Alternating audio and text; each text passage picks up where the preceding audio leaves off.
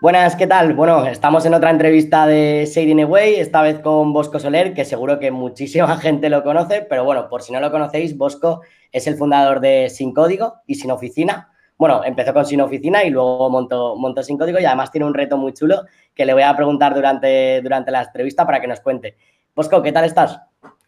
Muy bien, Pablo. Encantado de, estar por aquí. Bueno, encantado yo porque la verdad que tenía muchísimas ganas de entrevistarte y he dicho, venga, perfecto, me viene perfecto ahora. Pues cuéntanos un poco quién es Bosco Soler personalmente, cómo te definirías como persona y también cómo te defines como, emprendedor. Vale. como persona soy, de, soy un eneatipo 7. No sé si conoces los eneatipos.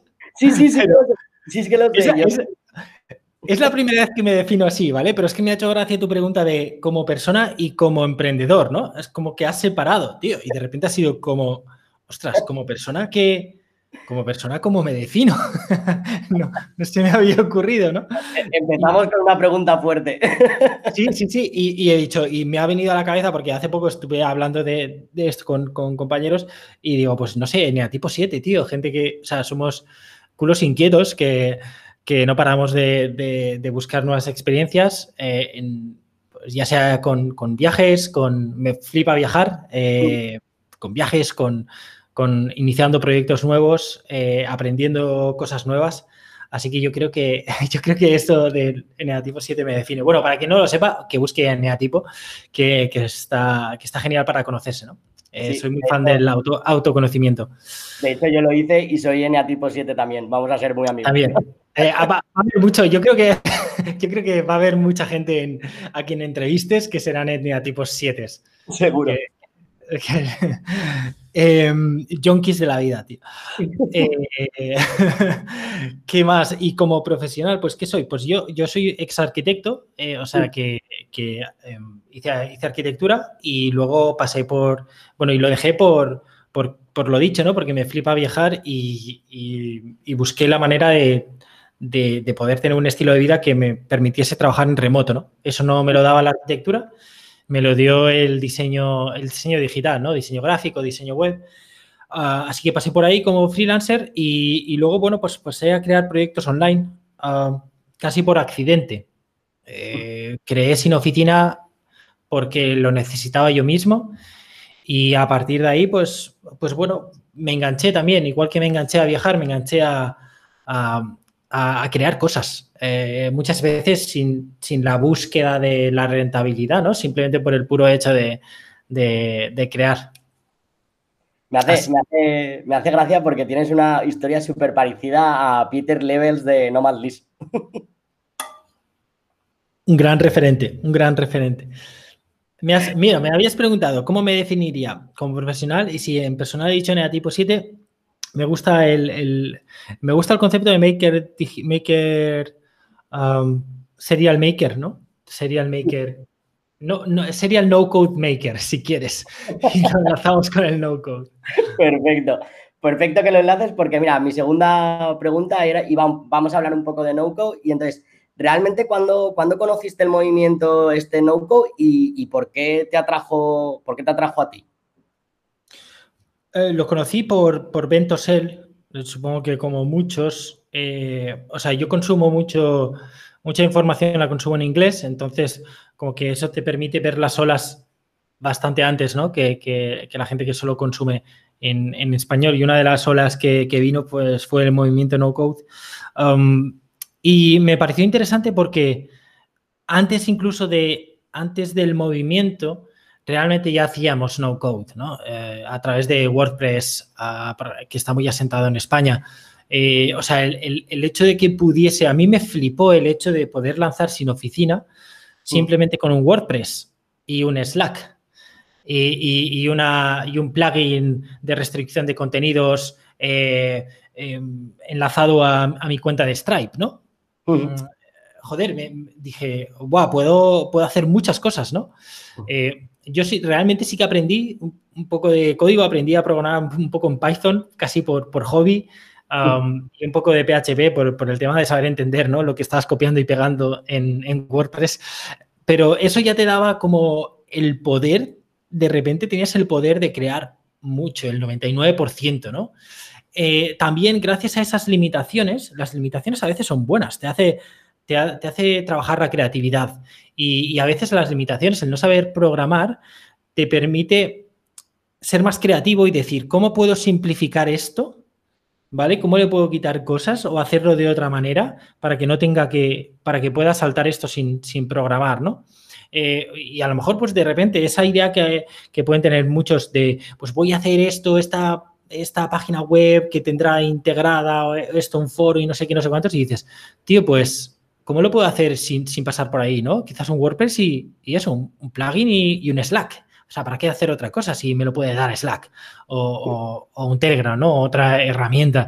Eh, utiliza las cosas que ya, que ya te vienen hechas. Entonces te hace ser más creativo, yo creo. Eh, simplificar y, ponerte a hacer lo que realmente importa, ¿no? En, vez de desarrollar o, sobre, sobre, desarrollar el producto, ¿no? Te pones a, eh, bueno, te pones a trabajar sobre, sobre, sobre ello y sobre los, clientes, ¿no? O, la gente eh, a la que estás sirviendo. Mm, totalmente de acuerdo. De hecho, es que yo creo que el no-code es un poco un mundo de posibilidades, ¿no? Es como, oye, yo tengo esta idea, jolín, pues la puedes llevar a cabo ya sin un programador. O sea, que, totalmente de acuerdo con eso. Me he dado cuenta que no te, no te llegaba a contestar la pregunta. Y es que, ah, ¿cómo llegué a eso, no? pues bueno, pues una vez lanzado sin oficina, entonces ya, ah, pues no sé, vino la ola del no-code en, el mercado anglosajón, ¿no? Y, y, bueno, me pareció interesante, empecé a toquitear con herramientas, empecé a conocer CARD, eh, conocí Webflow, conocí, bueno, Zapier ya lo utilizaba, ¿no? Empiezas a, toquitear ciertas herramientas y, luego el no-code es como que de repente ya te, es, la señal de que, escucha, es que puedes enlazarlas unas con otras y, hay más herramientas que estas que ya conocías, ¿no? Es como que habías saboreado una parte y de repente te dan aquí, te dan todo, ¿no? Y dices, wow, vale, mola y, tiene nombre y, bueno, pero más allá de, a mí me gusta decir que más allá del, del movimiento, de lo que es el, nombre que agrupa todo, en las herramientas que ya conocíamos, está la filosofía, ¿no? La filosofía de utilizar estas herramientas para eh, crear ese producto mínimo viable para poder validar tu idea de negocio, ¿no? O sea, más allá de, las herramientas es como una cámara reflex, ¿no? Quiero decir, de nada sirve saber utilizarlas si luego en la filosofía fallas, ¿no? De nada sirve saber utilizar una Reflex o, saber utilizar muy bien Webflow si luego te pasas tres meses perfeccionando hasta el mínimo píxel, ¿no? Eh, no, tío, el no-code es filosofía, el no-code es ser ágil y, probar y, fallar y, seguir probando y, hablar con la gente y, todo esto, ¿no? Eh, y al final buscar esa validación de, de, la idea, ¿no? Que buscar ese interés y buscar si realmente ha resuelto ese problema y entonces ya seguir adelante y, pensar en, mejorar. Exacto, de hecho yo estoy totalmente de acuerdo con el MVP y solo, solo te añado que, la verdad que para hacer experimentos, funcionalidades, eh, todo esto para crecer es que te sirven, te sirven un montón. Y cuéntanos un poco bueno, nos has dicho que realmente Sin Oficina salió de, una necesidad tuya, como Peter Levels, por eso te lo he dicho. Y, pero cuéntanos un poco en, qué consiste Sin Oficina y en qué consiste Sin Código. Pues Sin Oficina eh, consistió en que yo me, vine a vivir a Murcia y no es, no es mi ciudad y, pasaba de, vivir en Madrid, ¿no? Y me vine a Murcia y me encontré solo como, como freelancer. Yo hacía diseño web y tal, y, te, sientes solo, tío. Trabajaba aquí, en, este despacho, y busqué una comunidad online donde apoyarme, ¿no? En la que, como otros profesionales como yo que estuviesen haciendo cosas, y solo encontré comunidades anglosajonas. Me, costó bastante. Y no es que tenga dificultad con el inglés, pero eh, es un mundo distinto también, ¿no? Cuando trabajas como, como, o sea, cuando quieres lanzar proyectos en el mercado hispano o, trabajas con clientes en el mercado hispano, lo lógico es tener compañeros que entiendan el mercado hispano, ¿no? Y entonces me costó mucho encontrarlo, encontrar grupos de Facebook o de LinkedIn o, grupos de WhatsApp o, Telegram y, cosas que no funcionaban o estaban desatendidas o había mucho ruido, había mucho spam o autopromoción. Era, era caótico, ¿no? Y a mí me gustaba mucho la filosofía de un coworking. en un coworking, un coworking bien llevado mola mucho porque hay una filosofía de, co-creación, de colaboración, de, crecimiento mutuo, ¿no? De apoyo. Y, dije, ¿y si trasladamos esto, esta, misma filosofía, tratar de trasladarla online, ¿no? Mm. Y, sobre esos cimientos, pues fue, pues nació Sin Oficina, ¿no? Un coworking, pero online. Y, fue pues todas esas decisiones de, eh, vale, ¿qué, tiene un coworking? ¿no? Tiene eventos, pues vamos a trasladarlos online. ¿De qué tipo? Pues hay, eventos de networking, hay eventos de compartir conocimiento, hay eventos de formación, ¿no? Vamos a trasladarlos online. ¿Qué más hay, no? Hay, hay comunidad, pues vamos a hacerlo, vamos a trasladarlo, pero vamos a asegurarnos que está bien dinamizada, que está bien moderada, que hay eh, suficientes temas, que, que hay canales para, tanto para para eh, hacer trueques de servicios, como para pedir ayuda, como todo eso, ¿no? Y, todo eso que funcionaba en un coworking físico, pues bueno, resultó que funcionaba también en, un coworking online. Y algo que, lancé para cubrir esa necesidad propia de, sentirme, de que me sentía solo y, no me podía apoyar en gente y tal, y de que además cuando viajaba pues no tenía, o sea, el ir buscando un coworking cada vez pues, pues cansa, ¿no? Mejor tener un coworking de bolsillo. Y... Ah, al final resultó que, bueno, que otra gente también le pasaba lo mismo y se fue uniendo y ahora somos una comunidad de, más de 400 eh, profesionales en el año y medio, año y, año y medio, un poco más que, que, lleva, que lleva lanzado sin oficina. Qué pasada. La verdad que a mí me parece, me parece un proyectazo. me, parece, me parece complicado eh, de gestionar y tal, pero me parece un proyectazo. ¿Y por qué luego decidiste sin código? Sin código fue también una respuesta quizás no a lo no a la necesidad que yo tenía, sino a la necesidad que, venía, que veía dentro de, eh, de, un pequeño porcentaje en sin oficina o de gente que quería entrar a sin oficina, pero que quizás estaba en, una fase más verde, ¿no?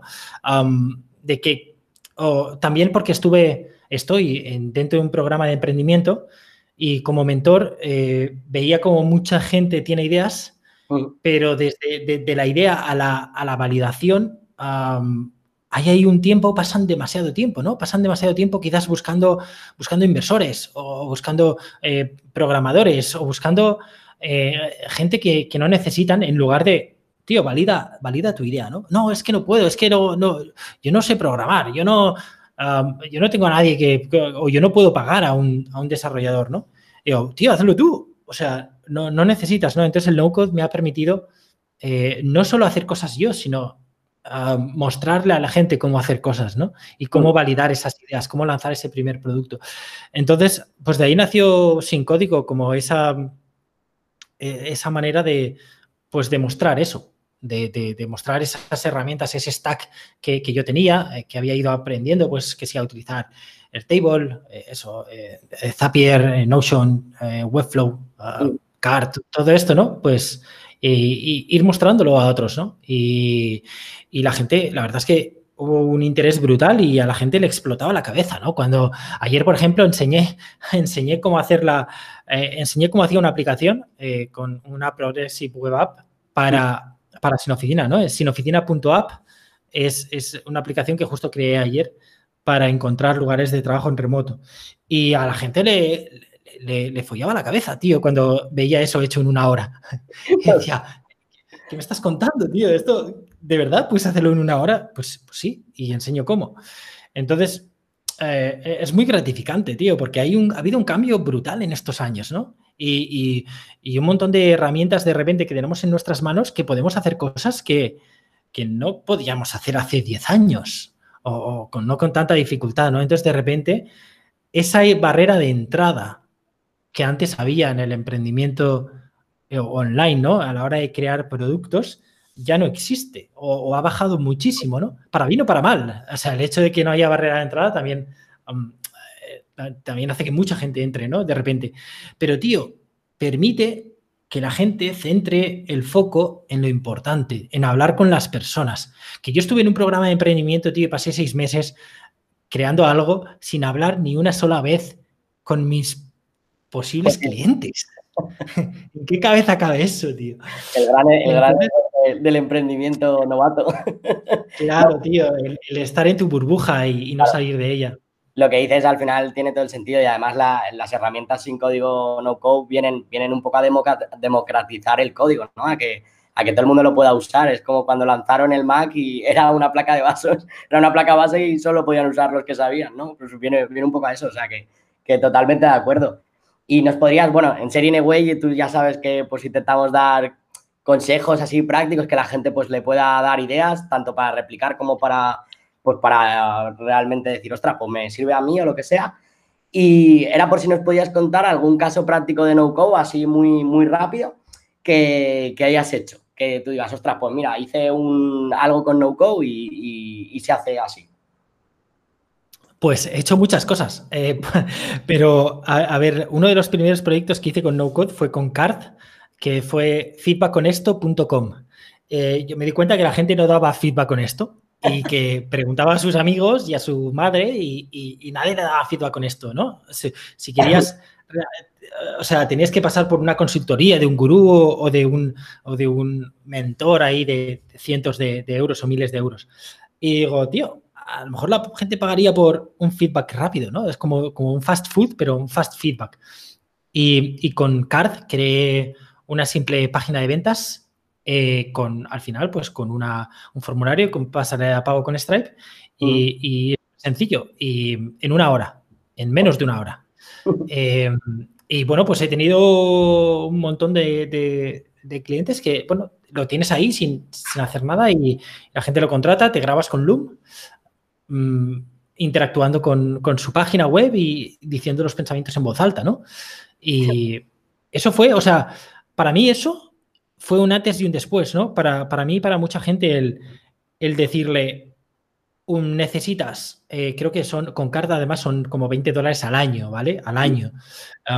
por un dólar y medio al mes tienes un, card, tienes un Zapier gratuito con, Stripe y no necesitas nada más para de repente hacer un, vender un microservicio, ¿no? Algo que se te dé bien lo, pones ahí, lo ofreces, ¿no?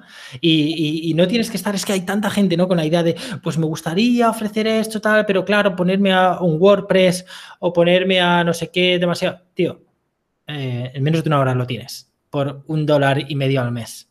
Eh, ya está, tío. Pues para eso a mucha gente como que le, le, revienta la cabeza. Y, y, fue, creo que fue mi primer mini proyecto, así como eh, que, empecé haciendo con puramente no code. Qué bueno. De hecho, te, iba, te lo iba a preguntar, pero bueno, ya, ya lo has respondido un poco el, hecho de que, de que, sí que se pueden monetizar microservicios, eh, pequeñas cosas, hasta directorios, etcétera, y ya con no code, pues es lo que dices tú, al final lo tienes hecho en, en una horita, o sea, no más. Que la gente flipa, pero que en realidad para eso están estas herramientas, ¿no? También.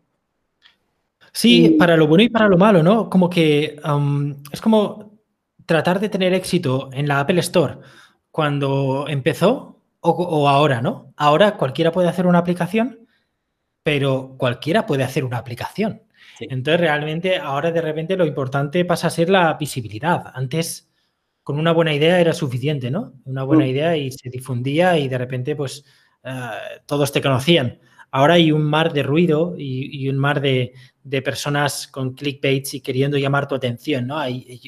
entonces, pasa, lo importante deja de ser quizás esa, parte de, producto que tiene que estar bien, por supuesto, tiene que, ser muy bueno, pero, pero esa parte de marketing, de, ganar visibilidad, ah, de repente pasa a ser para lo bueno y para lo malo, ¿vale? Te lo dice alguien que, he tenido que aprender marketing por, mi cuenta, ¿no? Y que yo me dedicaba a la parte de diseño y, eh, digital y, de repente, pues, te, da pereza, ¿no? Ponerte a, promocionar tu, producto a intentar atraer a gente, ¿no? Y, eh, oye, esto es bueno. Eh, pero es así. Entonces, cuando antes lo, lo aceptemos, que eso, que la democratización ha venido para quedarse y para bien o para mal. Cierto, cierto. Pues ahora saliendo un poco de, lo que es no code y este tipo de herramientas y llegando a lo que tú has creado, que, es una comunidad, eh, realmente para ti, ¿qué es crear una comunidad online? Y sobre todo, ¿qué, objetivo máximo persigues? Eh, o sea, ¿en dónde pones el foco para, crecer esa comunidad? Esa es buena. Em, una comunidad es distinta de una red social y, eso es importante, ¿no? En el momento en que te das cuenta de eso. Eh, de repente hay muchos factores que tienes que tener en cuenta. Ah, cuando empecé creando eh, Sin Oficina, yo tenía claro que tenía que ser una comunidad, que no era algo, porque yo eh, estábamos en redes sociales, ¿no? Estoy en Facebook, en Twitter, en, LinkedIn, en, Instagram, pero eso funciona, realmente consigues ese apoyo de, gente emprendedora, o sea, te sientes, te sientes que puedes contar con alguien a la hora de preguntar algo, tal. En realidad no, ¿no? Entonces lo que, lo que buscas es una comunidad y una comunidad se diferencia de una red social porque hay un sentimiento de comunidad, de pertenencia, hay una, las redes, o sea, los lazos que se, que se, que se crean son, son más fuertes. Entonces, eso de repente limita el crecimiento, tanto en número como en velocidad. Y, eso tienes que tenerlo en cuenta. En el momento que yo creé sin oficina, pues, pues fue creciendo, pero hubo un momento en el que casi se me va de las manos y, y casi entran como demasiado de golpe. Y tuve que cerrar puertas, tuve que decir, no, no, durante un tiempo eh, no pueden entrar más personas porque necesitaba que la comunidad que ya estaba dentro las absorbiese. O sea, tú, no quieres entrar en un sitio y, entrar junto a otras 100 personas y que nadie te preste atención, ¿no? Tiene que haber un, goteo, tiene que haber un... Eh, eh, que tú entres, te presentes, ¿no? Y la gente se preocupe, tenga tiempo que, dedicar, que dedicarte a ti, a conocer tus proyectos, a conocerte a ti, ¿no? Y, y eso son cosas que diferencian a una comunidad de una red social. Una red social es la búsqueda del crecimiento al máximo. Una comunidad no. Una comunidad es la búsqueda del crecimiento interno, por así decirlo, ¿no? sé, como, sí, hay que ir, creciendo lógicamente, pero sin desmerecer, o sea, sin, sin poner en peligro las bases, los valores que, sobre los que se han construido, ¿no? Esa, esa comunidad, sin que poner en peligro esa, esa filosofía de co-creación con la que se partió desde un principio, ¿no? yo creo que ese es, es el gran reto de las, de las comunidades frente a, frente a cualquier red social. Sí, sí, no, la, verdad que lo has definido brutal. me, me, mola mucho porque además recalcas mucho el, crecimiento más interno, más, más lento, pero más de relación fuerte, que para mí es lo mismo, y el sentimiento de pertenencia y que la gente se preocupe por ti, porque si no, realmente no, no es una comunidad. Y yo veo que hay muchas, bueno, depende del modelo de negocio, está claro, pero en un modelo de negocio que, sí que, pueda tener comunidad, hay mucha gente que no apuesta por la comunidad, que es como algo que, pues cuesta mucho hacer, ¿no? Y, no creen en esto. ¿Qué beneficios podrías decir tú o qué le dirías en plan de, jolín, apuesto por esto, ¿por qué? ¿Por qué? ¿Qué beneficios tiene?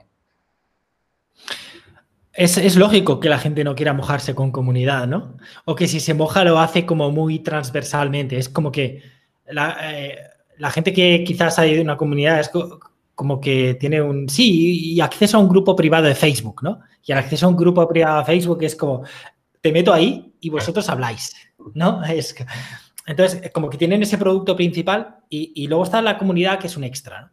Aquí es al revés. Aquí lo principal es la comunidad y el extra es todo lo demás, los descuentos en herramientas, eh, las formaciones, eh, todo lo demás, pero lo principal es la comunidad, ¿no? Es como que se, cambian las tornas. Y, es lógico que la gente eh, no quiera tener comunidad, es un follón, una persona te puede joder una comunidad.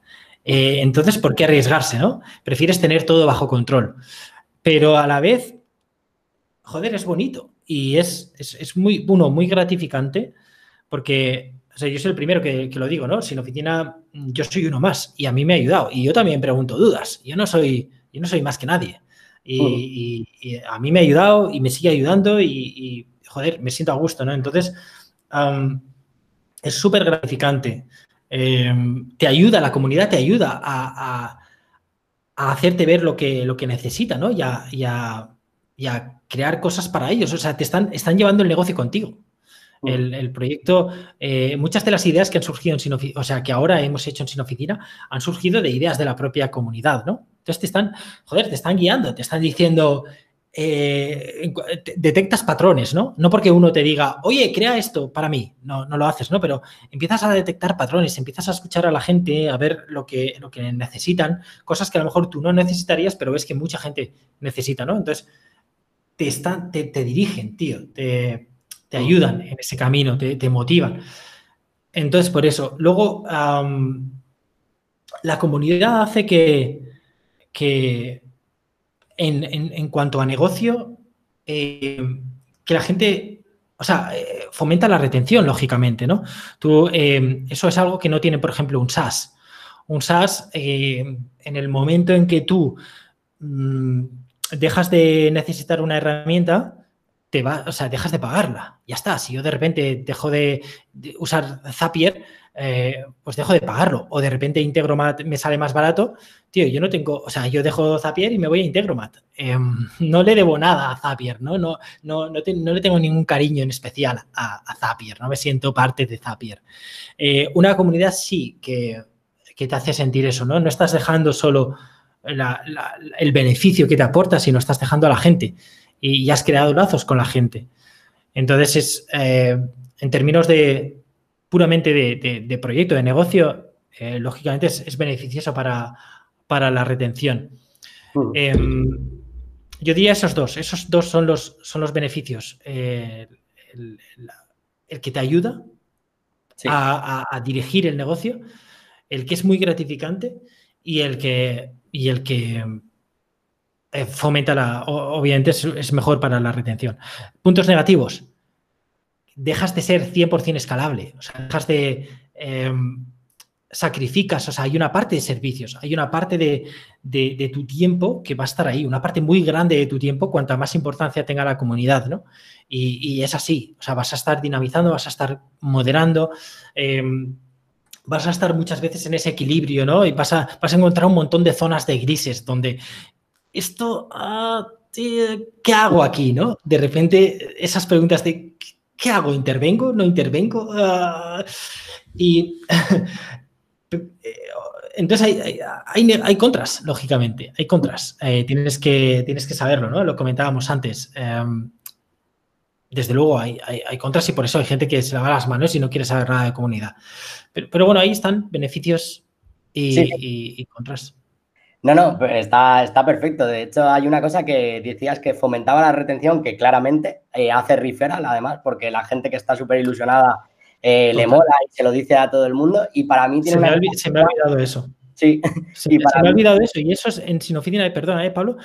En, Sinoficina ha sido fundamental. O sea, no nos hemos gastado un duro en ads y somos 400. O sea, la, parte de la parte del referral del boca a boca ha, sido fundamental para crecer. Y, más cuando, eh, o sea, y, y, hablando de la redención, o sea, eh, ahora mismo sin oficina tiene un 3% de charn. es, mínimo. Y entonces la gente, si, estás contento, vas a atraer a la gente, eh, atraer a la gente. Y lo mejor, que atraes a la gente adecuada. O sea, filtras, es la propia comunidad la que filtra. No, no es Facebook haciendo, cuando estás haciendo ads y que tú pones los filtros de solo a hombres o solo a mujeres de tal a tal edad. No, eso no importa. O sea, a mí qué más me da, hombres, mujeres eh, de 40 años, de 20 es la propia comunidad la que te está filtrando la gente que entra. Cuando alguien te recomienda a ti, oye Pablo, tío, entra en Sinofitina, está dándote tu confianza, o sea, está dando su confianza hacia ti, ¿no? Y, solo está recomendado a gente que puede sumar a la comunidad. ¿Por qué? Porque ellos mismos se están aprovechando de la comunidad. Entonces no quieres entrar, no te quieres meter a alguien que, que no va a aportar o que va a ser tóxico. Entonces actúan de filtro, no solo de referral, sino de referral más que eso, es de referral con filtro. Ahí, no, no, ahí, le has dado, porque es que son súper cualificados. La gente que te trae, a, alguien que está contento, te trae a alguien súper cualificado. Y hay una cosa más que a mí por lo menos me gusta mucho de las, de las comunidades, que es que eh, actúan como barrera de entrada. Es decir, eh, a nivel de negocio, tener una comunidad que te defiende y que ama tu marca, cuando va a entrar otro, un, player nuevo, eh, quitarte esa comunidad es muy difícil. Entonces es, una defensa muy, muy buena en los negocios, realmente. Yo lo pienso así, la verdad. Sí, sí, como lo que, como lo que comentabas, algo que no ocurre en los SaaS, ¿no? en cuanto una herramienta es mejor, tú contemplas ese, ese coste de tiempo ¿no? que tú tienes en, cambiarte de la herramienta, pero no contemplas el, no hay afinidad, ¿no? No, te dejas nada más por el camino. Y eso en una comunidad sí que te lo da. Exacto, exacto. Y Bosco, ¿qué consejos prácticos, esta es difícil, ¿eh? le darías a alguien que quiere comenzar como una, con una comunidad y sobre todo, cómo validar que tienes una comunidad? vale, es, ah, es, difícil, pero creo que, podemos contestarla. Yo cuando le hice una oficina ya tenía una comunidad previa de, o sea, una comunidad, no, una audiencia mínima viable que le llamo. Uh una audiencia que, bueno, que me seguía en, o leía mi blog y a la que le, eh, eh, bueno, a la que le invité a, unirse a, a, Sin Oficina, ¿no? Y mm, yo el consejo que daría es empezar creando, lógicamente, quizás, depende de la misión que tengas, ¿no? Las comunidades pueden ser de pago o no, y eso cambia muchísimo las cosas. Em, o sea, tu, negocio puede monetizarse eh, eh, de esta manera o, de otra, ¿no? y hay, y hay ejemplos de, ambos. Tú puedes coger y empezar con una comunidad gratuita en un grupo simple de, Telegram o de WhatsApp o de, o de, lo que sea, empezar gratuita y quizás en un futuro empezar a cobrar por ese acceso, ¿no? En mi caso no fue así. En Sin Oficina empezó siendo de pago desde el principio, pero porque ya tenía una audiencia mínima viable, ¿no? Yo, confiaba en que el que fuese de pago, la gente me decía, pero ¿cómo vas a hacer una comunidad de pago? O sea, e, era absolutamente locura hacer una comunidad de pago en, España, ¿no? Em, y yo decía, no, sí, tío, es que creo que puede funcionar, o sea, si se hace bien. es lo que yo necesito, ¿no? Es, eh, yo prefiero pagar por algo y no y que funcione. Eh, y que tenga alguien ahí que, va a estar ahí, que se paguen las sesiones, que se paguen las herramientas correctas, todo esto, tío, tiene un coste. Yo, prefiero pagarlo. Es, es, como escuchar Spotify con anuncios o, sin. Eh, pues, pues, mucha gente lo preferirá una u otra, ¿no? Pues lo mismo. entonces puede ser de pago, puede ser eh, gratuita y luego pasar a ser de pago. Puede ser gratuita y monetizar de otra manera, pero lo importante es que crees comunidad. Eh, y siempre puedes empezar, pues eso, siendo gratuita. Puede ser eh, una lista de correo y luego abrir un, eso, un grupo de Telegram y, que ellos mismos, porque vas a tener ese feedback. Eh, oye, ¿os, mola cómo, hacia dónde va el proyecto? ¿Tenéis alguna sugerencia? Y siempre desde la perspectiva de, o sea, siempre entendiendo a esa comunidad como tus socios, no como tus clientes sino como, como alguien que te está ayudando a, sacar el proyecto adelante porque es beneficioso también para ellos. Es como con la filosofía de, eh, ¿qué necesitas, tío? O sea, tú, tú no eres mi cliente, eres, o sea, yo te, ayúdame a ayudarte, ¿no? Siempre digo eso, ¿no? El, ayúdame a ayudarte, el, el, ¿cómo puedo hacer para hacer esto mejor para ti? Y desde esa filosofía, pues pues construirlo con ellos, ¿no? Y ser muy, muy transparente siempre. Yo a veces la he cagado y, y, he pedido disculpas eh, a, la comunidad, oye, tal, pues, eh, porque eh, cosas que van, que, van saliendo, ¿no? Y, y, tío, esa transparencia, esa comunicación constante con tu comunidad va a ser la que, la que os, la que os, cree ese camino juntos a largo plazo, ¿no? y me he desviado un poco de la pregunta, Pablo, pero los consejos quedaría. No, sí, es, eso. O sea, empezar creando comunidad. Yo creo que, yo creo que los beneficios son, los pros son mayores que los contras. Y, no pensar en, o sea, pensar en ayudarles primero y luego en, luego ya pensarás si, si te pago o, no, si empezar, eh, eh, si, empezar a cobrar a los nuevos, ¿no? Que, que, porque ya hay un beneficio dentro de cuando ya empieza a crearse la comunidad, ¿no? Si cobrar a los nuevos, si empezar a cobrar a todos, ah, ya depende, depende de muchísimos factores, ¿no? De, tu proyecto, de qué acompaña a esa comunidad. Sí, sí, depende, además cada, cada comunidad es súper diferente y al final un poco es la relación, somos personas, ¿no? O sea, es una relación personal que al final tienes que ir llevando. Me ha gustado mucho el concepto este de audiencia mínimo viable. He dicho, esa es muy buena. es, que, es que esto, ¿sabes, cómo salió esto? Porque, eh, claro, para mí fue un... Creo que la época de mi vida que peor lo pasé fue el mes de antes del lanzamiento de Sinofitina. Yo mm. tenía una lista de 800 suscriptores en, en mi correo eh, no, es, no es una gran lista comparados con todos estos gurús, ¿no? Que anuncian, pues, no sé, decenas de miles. Yo tenía 800 y cuando lancé sin oficina, eh, a mí me daba mucho miedo porque iba a empezar siendo de pago y, estabas vendiendo un coworking online. O sea, la parte principal era la comunidad, que no había.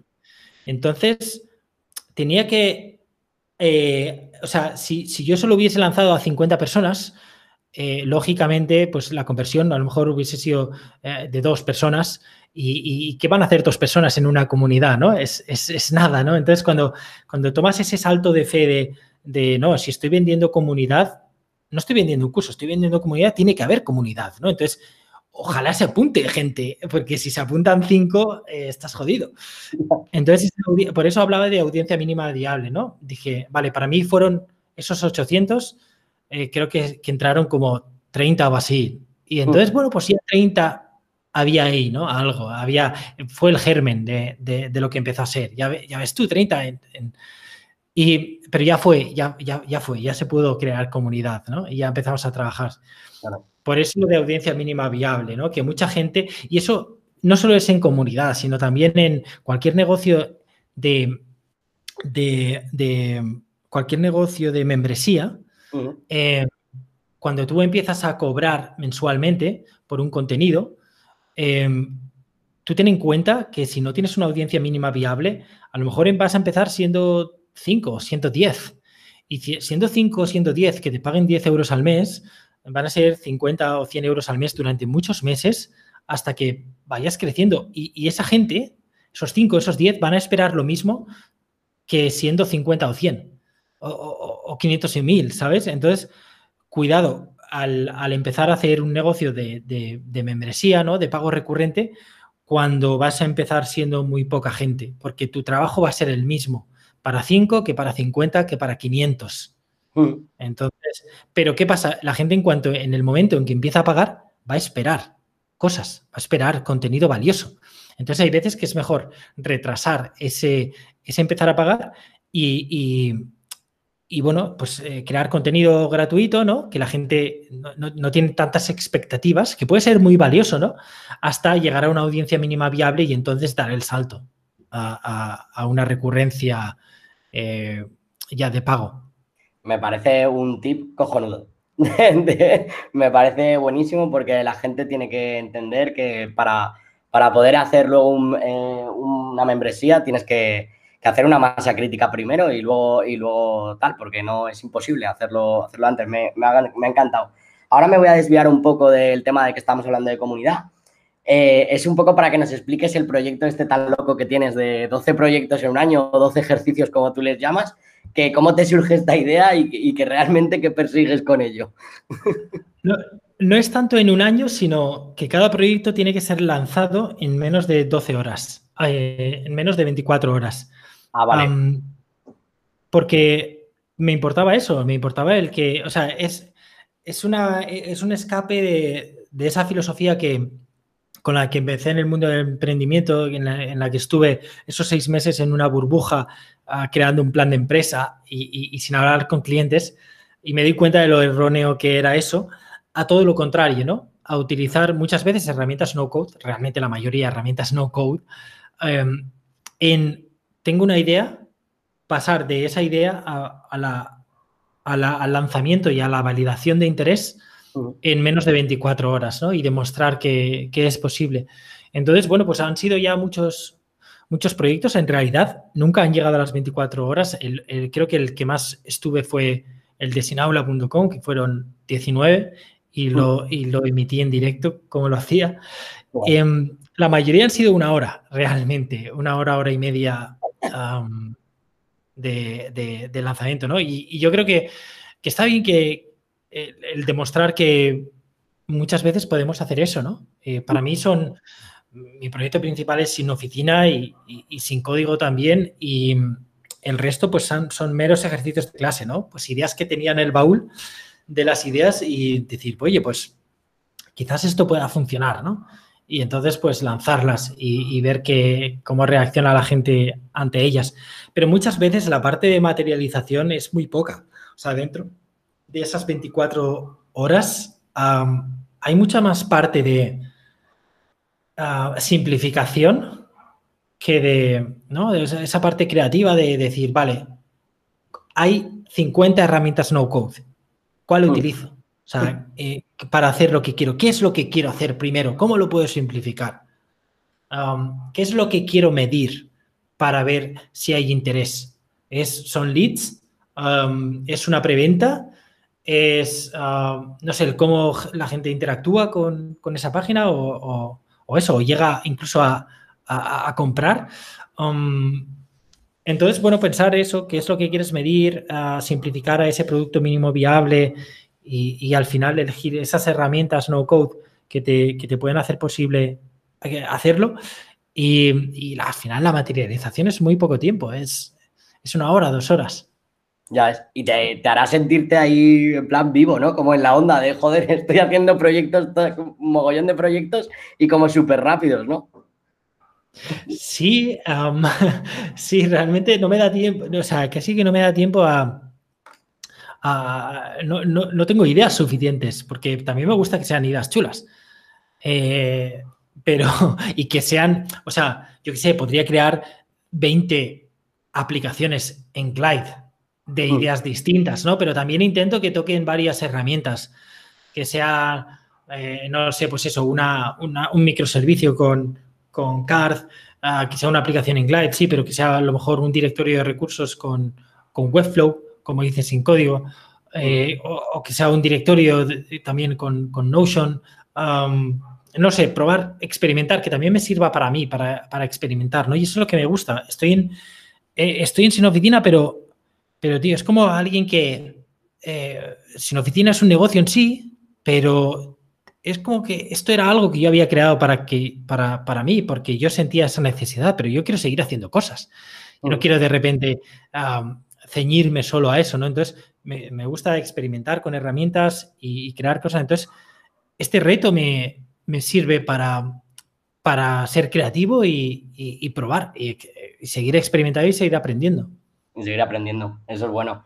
Pues nada, ya para terminar, te, te va a hacer la típica pregunta, como, como hago siempre, eh, un poco a la resistencia, porque o me contesta la pregunta o me invitas a unas birras, pero es que las birras te salen más caras, tío. ¿Cuánto dinero tengo en el banco?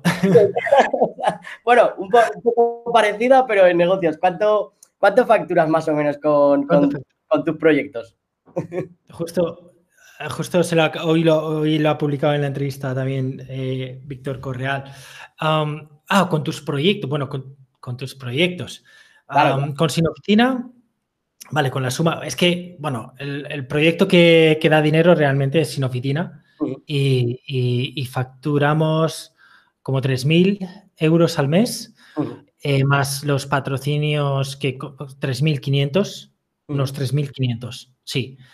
Eh, ahora que somos, somos cuatro personas en el equipo, eh, somos, eh, bueno, somos cuatro personas en el equipo más las, las o sea, más las sesiones que, hacen los otros miembros del equipo, que también se pagan, bueno, todo, todo esto, ¿no? Que, mm. imaginas. Ah, luego, aparte, pues bueno, tengo trabajo con clientes, pero ya son otro, otro tipo de proyectos y sin código todavía no, no lo he monetizado. Así que solo contando sin oficina, pues eso, Vale, pues nada, genial. Para hacer una aproximación, simplemente para que la gente pues conozca realmente todo lo que estás haciendo y, nada, por darle un poco de salsa con la pregunta. Sí, es, bueno, tío, es bueno. Son, son, son cosas que yo al principio tenía mis reparos en decirlo, ¿no? Porque la gente puede pensar como, guau, qué guay, ¿no? Eh, creas una comunidad y te echas las manos a, la cabeza a dormir, ¿no? Y, la gente no entiende lo, el trabajo que hay detrás. Pero bueno, el hecho de tener el blog y, poder comunicarlo todo, ¿no? Todo enteramente, ¿no? no el, a mí me gusta siempre ser muy transparente con y, ser muy transparente con... Y mira que he podido em, fomentar. A mí me gusta mucho viajar. He viajado por más de 40 países, como casi 50. Mm. Y, podía haber perfectamente vendido la idea del nómada digital que gana pasta y, trabaja desde las playas de, Tailandia, ¿no? Y no, no lo hago porque, porque la realidad es, es que hay mucho trabajo detrás. Y que, o sea, yo a mí me encanta viajar y, no lo cambiaría por nada del mundo este, este estilo de vida, pero no es tan idílico como, como lo cuentan, ¿no? Eh, eh, lo bueno es que me gusta trabajar, que también, que también me apasiona lo que hago, ¿no? Entonces, es, bueno, pues es una cosa muy natural, ¿no? Eh, trabajas a distancia, pues lo aprovechas para viajar todo lo que puedes y, bueno, y, yo lo utilizo pues para viajar, sin ánimo de, de posturear ni, ni de dar en, ni de aparentar más de lo que realmente es, ¿no? Y, en cuanto a la pasta, pues, eh, pues más de lo mismo. Eh, ser, ser muy transparente con lo que hay. Eh, somos eso, ya digo, yo soy el único que está a tiempo completo con, el proyecto porque es mío, lo, empecé yo. Las otras tres personas están, pues, pues bueno, también con sus proyectos y, colaboraciones y, colaboran con Sin Oficina, ¿no? Eh, aparte, pues eso, pagas, tienes una serie de herramientas que tienes que pagar, una serie de sesiones que tienes que pagar, todo esto, ¿no? Y, soy muy transparente a la hora de, em, la gente cuando quiere emprender, sobre todo negocios de tipo de, ingresos recurrentes, ¿no? Mm, les digo, tío, es difícil llegar a la rentabilidad, o sea, se tarda mucho en llegar a la rentabilidad. Hay muchas cosas que tienes que quitar, ¿no? Cuando, cuando tú estás cobrando 10 euros al mes, Mm. En, caso de sin oficina son 20, ¿no? Pero cuando, pero también hay, como hay mucho sitio de membresía, 10 euros al mes, tú, ten en cuenta que de ahí tienes que quitarle el, IVA, tienes que quitarle los impuestos, tienes que quitarle todo lo que vas a gastar en herramientas, en plugins, en, hosting, en, o sea, eh, y luego después de todo eso, quítale tu sueldo. O sea, realmente tienes para pagarte un sueldo, para pagar el tiempo que estás invirtiendo, ¿no? Entonces, joder, es, difícil, ¿no? y, me gusta hablar de, números porque, porque, bueno, pues porque la realidad es esa, ¿no? y, no creo que, eh, o sea, eh, eh, hemos tardado mucho en llegar hasta aquí, ¿no? sin oficina tiene, bueno, mucho o poco, depende de lo que, de lo que, de lo que, con lo que lo compares, ¿no? Pero, pero eso no sé, o sea, me gusta que, hagas estas preguntas y que, la gente pues eh, vea lo que, lo que hay detrás de, cada, de cada proyecto también. No, y que me, mola mucho un concepto que es también el de Open Startup, que es cuando, cuando las startups pues abren un poco a los datos de tráfico, de facturación, de lo que sea. Y de hecho en Away voy a, voy a hacer una sección, lo que pasa es que aún como somos pequeñitos, eh, pero sí que quiero hacer una sección abierta con, datos en tiempo real para esto, para, esto mismo, para que puedas, puedas un poco, que la gente vea cómo va el proyecto, ¿no? Pues... Me lo apunto, me lo apunto, es algo que también quería, quería hacer. Pues eh, a ver si salimos más startups españolas de, Open Startup, porque a mí la verdad que me, me mola mucho el concepto. Pues nada, tío, eh, súper encantado de, la entrevista. Creo que has dado unos tips cojonudos por ahí que a la gente le, va a molar. Y, nada, a ver cuando dentro de, unos meses eh, te entrevistamos otra vez y a la tercera, como siempre, yo ya envío una taza. vale. Nada, encantado, Pablo. Muchísimas gracias por, traerme y, a los que estáis viendo o escuchando, de verdad, con total libertad de, de escribirme. Estoy más activo en Twitter, en Bosco Soler, todo junto, y con total libertad de, si alguna cosa nos ha quedado clara o queréis saber más sobre algo o, no sé, o darme vuestra opinión ¿no? del tema de comunidades. La verdad es que también el estar en Sin me ha hecho ver otras comunidades, ¿no? De, otros miembros que están creando. Entonces, casi que soy un, experto en, comunidades, ¿no? Y, todo este año y pico, todos estos casi dos años con la comunidad, pues he aprendido muchísimo, ¿no? También de mis errores, de, cómo hacer creer, crecer comunidades. Así que cualquier pregunta que tengáis, eh, me, escribís por, Twitter y, ahí estaremos. Pues ya lo, ya lo sabéis. Además, Bosco contesta súper rápido y contesta siempre. O sea que ahí lo tenéis. pues nada, muchísimas gracias. Rápido, súper rápido no sé, súper rápido no sé, que me estoy desintoxicando de, Twitter. A veces acabo bastante quemado y ahora estoy, me estoy obligando a solo mirarlo un par de veces al día. ya veremos cómo queda la cosa. Pero, pero contesto seguro. bueno, tío, un abrazo. Un abrazote. Chao.